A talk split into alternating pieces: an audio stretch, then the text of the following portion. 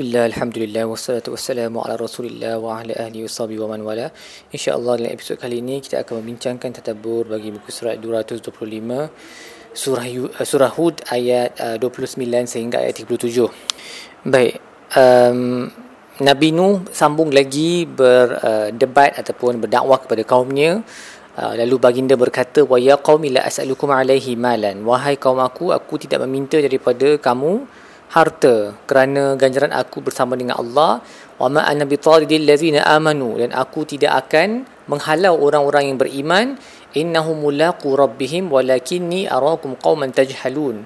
Mereka akan bertemu dengan Tuhan mereka dan aku um, um, aku melihat kamu sebagai orang-orang yang jahil wa ya qaumi man yansuruni minallahi in tarattuhum afala tazakkarun. Dan wahai kaum aku siapakah yang akan membantu aku menolong aku uh, daripada azab Allah?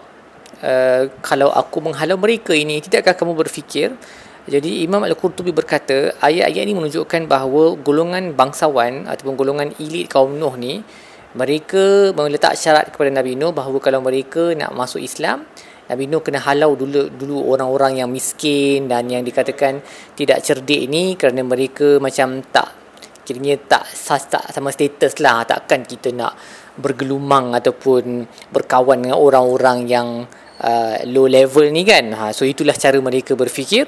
Jadi Nabi Nuh berkata aku tak akan halau mereka sebab mereka ni betul-betul beriman dan kalau aku, aku halau mereka siapa yang akan selamatkan aku daripada uh, daripada um, hukuman Allah kerana orang yang yang miskin yang dipandang hina oleh masyarakat uh, walaupun mereka miskin dan mungkin uh, orang kata mereka ni cetek akan sebagainya mereka ni beriman dan mereka ni beriman dengan keimanan yang ikhlas.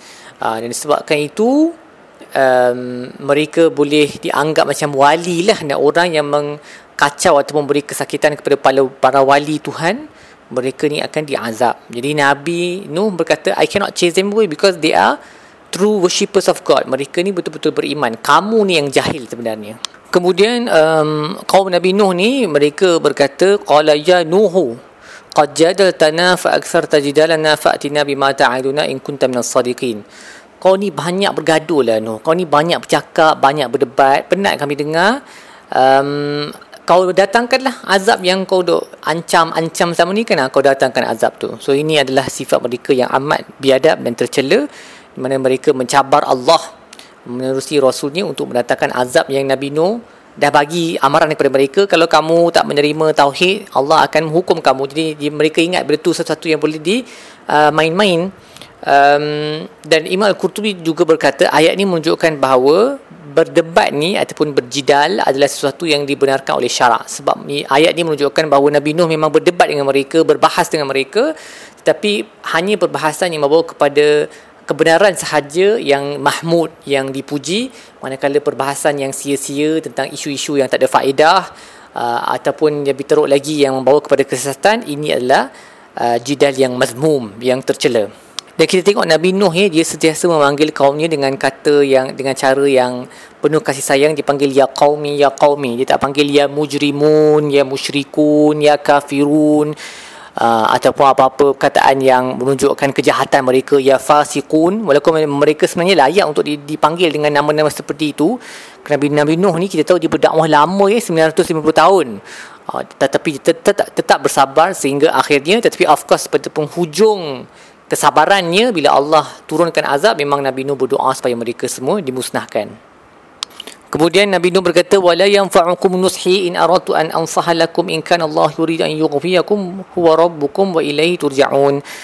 Sebenarnya nasihat aku kepada kamu tidak akan memberi manfaat walaupun kalau aku nak bagi nasihat sekalipun kerana in the end of the day Allah yang akan menentukan sama ada dia memberi hidayah ataupun tidak. So in kan Allah yuridu an yughwiyakum. Nasihat aku tidak akan memberi manfaat kepada kamu kalau Allah mahu menyesatkan kamu. So Nabi Nuh fahamlah bahawa usaha dia tu terikat dengan kehendak Allah. Yang kerja dia hanyalah untuk memberi nasihat tetapi yang sama ada mereka terima ataupun tidak terletak di tangan Allah. Dan kemudian Allah mewahyukan kepada Nabi Nuh untuk membina bahtera. Allah berkata wa uhiya ila nuhin annahu la yu'mina min qaumika illa man qad amana Fala فلا تبتئس بما كانوا يفعلون واصنع wa بأعيننا wa ولا tukhatibni في الذين ظلموا إنهم مغرقون. Allah memberitahu Nabi Nuh Dah tak akan ada dah orang beriman lepas ni. Yang dah beriman itulah yang jumlah dia. So para ulama uh, ada perbezaan pendapat tentang jumlah orang yang beriman. Ada yang kata uh, 18 Ada yang kata yang paling banyak pun 80 Sedikit lah. Amat sedikit kita bayangkan sebab Nabi Nuh berdakwah 950 tahun tapi kalau kita ambil jumlah paling besar pun 80 orang dia amat dah sedikit uh, bilangan pengikut Nabi Nuh ni. Dan Allah berkata there will be no more followers after this. Dah sudah ditetapkan it's time for them to be destroyed. Dah tiba masa untuk mereka eh, ditenggelamkan. Baik jadi apa yang kita belajar dari buku surat ini? Yang pertama ingatlah uh, bahawa dalam dakwah kita ada prinsip-prinsip yang mana kita tak boleh compromise. Kita tak boleh uh, mering beringan-ringan dengan prinsip tersebut. Ada benda yang kita boleh compromise kita bertolak ansur tetapi ada benda yang kita tak boleh bertolak ansur. Dan antara benda yang kita tak boleh bertolak ansur adalah apabila kita disuruh untuk meninggalkan orang yang um, dipandang hina ataupun mempunyai status yang rendah dalam masyarakat. Ini sesuatu yang tak boleh kita bertolak ansur dengan perkara tersebut. Ha. Uh, so kita kalau kita belajar sirah pun kita nampaklah bagaimana Nabi ada situasi yang Nabi boleh terima macam perjanjian Hudaibiyah kan banyak bertolak, bertolak ansur dan sebagainya. Uh, tetapi ada prinsip-prinsip yang memang tak boleh. So dalam kes ni contohnya Nabi Nuh dia kata syarat kamu untuk aku halau orang beriman ni aku tak boleh buat. Sebab kalau aku buat siapa yang selamatkan aku daripada daripada azab Allah dan mereka ni memang ikhlas beriman kepada Allah. Jadi kita bila berdakwah pun kita kena ingatlah uh, prinsip ini.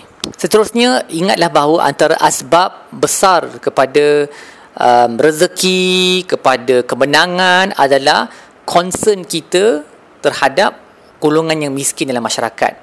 Hatta para anbiya pun kalau mereka terjebak ke dalam kezaliman terhadap orang yang miskin dan mereka memang mustahilah untuk melakukan perkara tersebut. Tapi kalau mereka terjebak mereka pun akan diazab oleh Allah Jalla wa'ala seperti mana Nabi Nuh berkata wa ya qaumi man yansuruni minallahi in tarattuhum siapa yang boleh selamatkan aku kalau aku menghalau mereka ni? Jadi orang yang selain daripada para nabi lagilah kena berhati-hati dalam urusan mereka dengan uh, interaksi mereka terhadap orang miskin. Dan Nabi sallallahu alaihi wasallam ada menyebut dalam satu hadis yang sangat indah dan penting untuk kita um, amati. Hal tunsuruna wa turzaquna illa bidu'a bidu'afaikum. Hal tunsarun wa turzaquna ila bidu'afaikum. Maksudnya kamu hanyalah diberi bantuan oleh Allah dan kamu hanyalah dikurniakan rezeki kerana orang-orang yang lemah dia dalam dalam kalangan kamu. Maksudnya kalau kita baca syarah hadis ni uh, para ulama berkata orang miskin ni mereka ikhlas. Mereka mengalami kesukaran kesukaran um, tapi mereka ikhlas dan mereka sangat bersyukur dengan nikmat Allah. Jadi doa mereka semua lebih mustajab. Jadi keberadaan mereka dalam masyarakat itu sebenarnya menjadi rahmat ke seluruh, kepada seluruh masyarakat. Jadi mana-mana society masyarakat yang tidak memberi Uh, memberi um, concern ataupun memberi perhatian kepada golongan yang lemah dalam masyarakat ni ini adalah masyarakat yang tidak layak diberi bantuan oleh Allah ataupun lebih teruk lagi kalau mereka terlibat dalam kezaliman golongan yang lemah ni maka murka Allah akan turun uh, dengan cara yang kita tak boleh nak bayangkan. Golongan lemah maksudnya bukan saja terjadi pada orang miskin tetapi semua golongan yang di, semua orang yang dianggap sebagai lemah dalam masyarakat anak yatim ke wanita uh, single mothers ke uh, ataupun golongan migrant ke uh, pekerja asing um, golongan miskin yang seperti yang selalu kita dengar. So semua ni adalah mereka yang duafa mereka yang lemah dalam masyarakat sebab mereka jarang ada suara. Cuma kalau mereka beriman mereka betul-betul ikhlas dan doa mereka mustajab. Jadi janganlah uh, berlaku zalim terhadap mereka jangan pandang rendah mereka bahkan santunilah mereka dengan baik. Kerana dengan itu seluruh masyarakat um, uh, akan mendapat um, pertolongan dan bantuan daripada Allah SWT. Baik, setakat itu saja tadabbur kita bagi muka surat ini. InsyaAllah kita akan sambung dengan episod-episod yang lain. Wa sallallahu ala sayyidina Muhammad wa ala alihi wa sallam. Walhamdulillah rabbil alamin.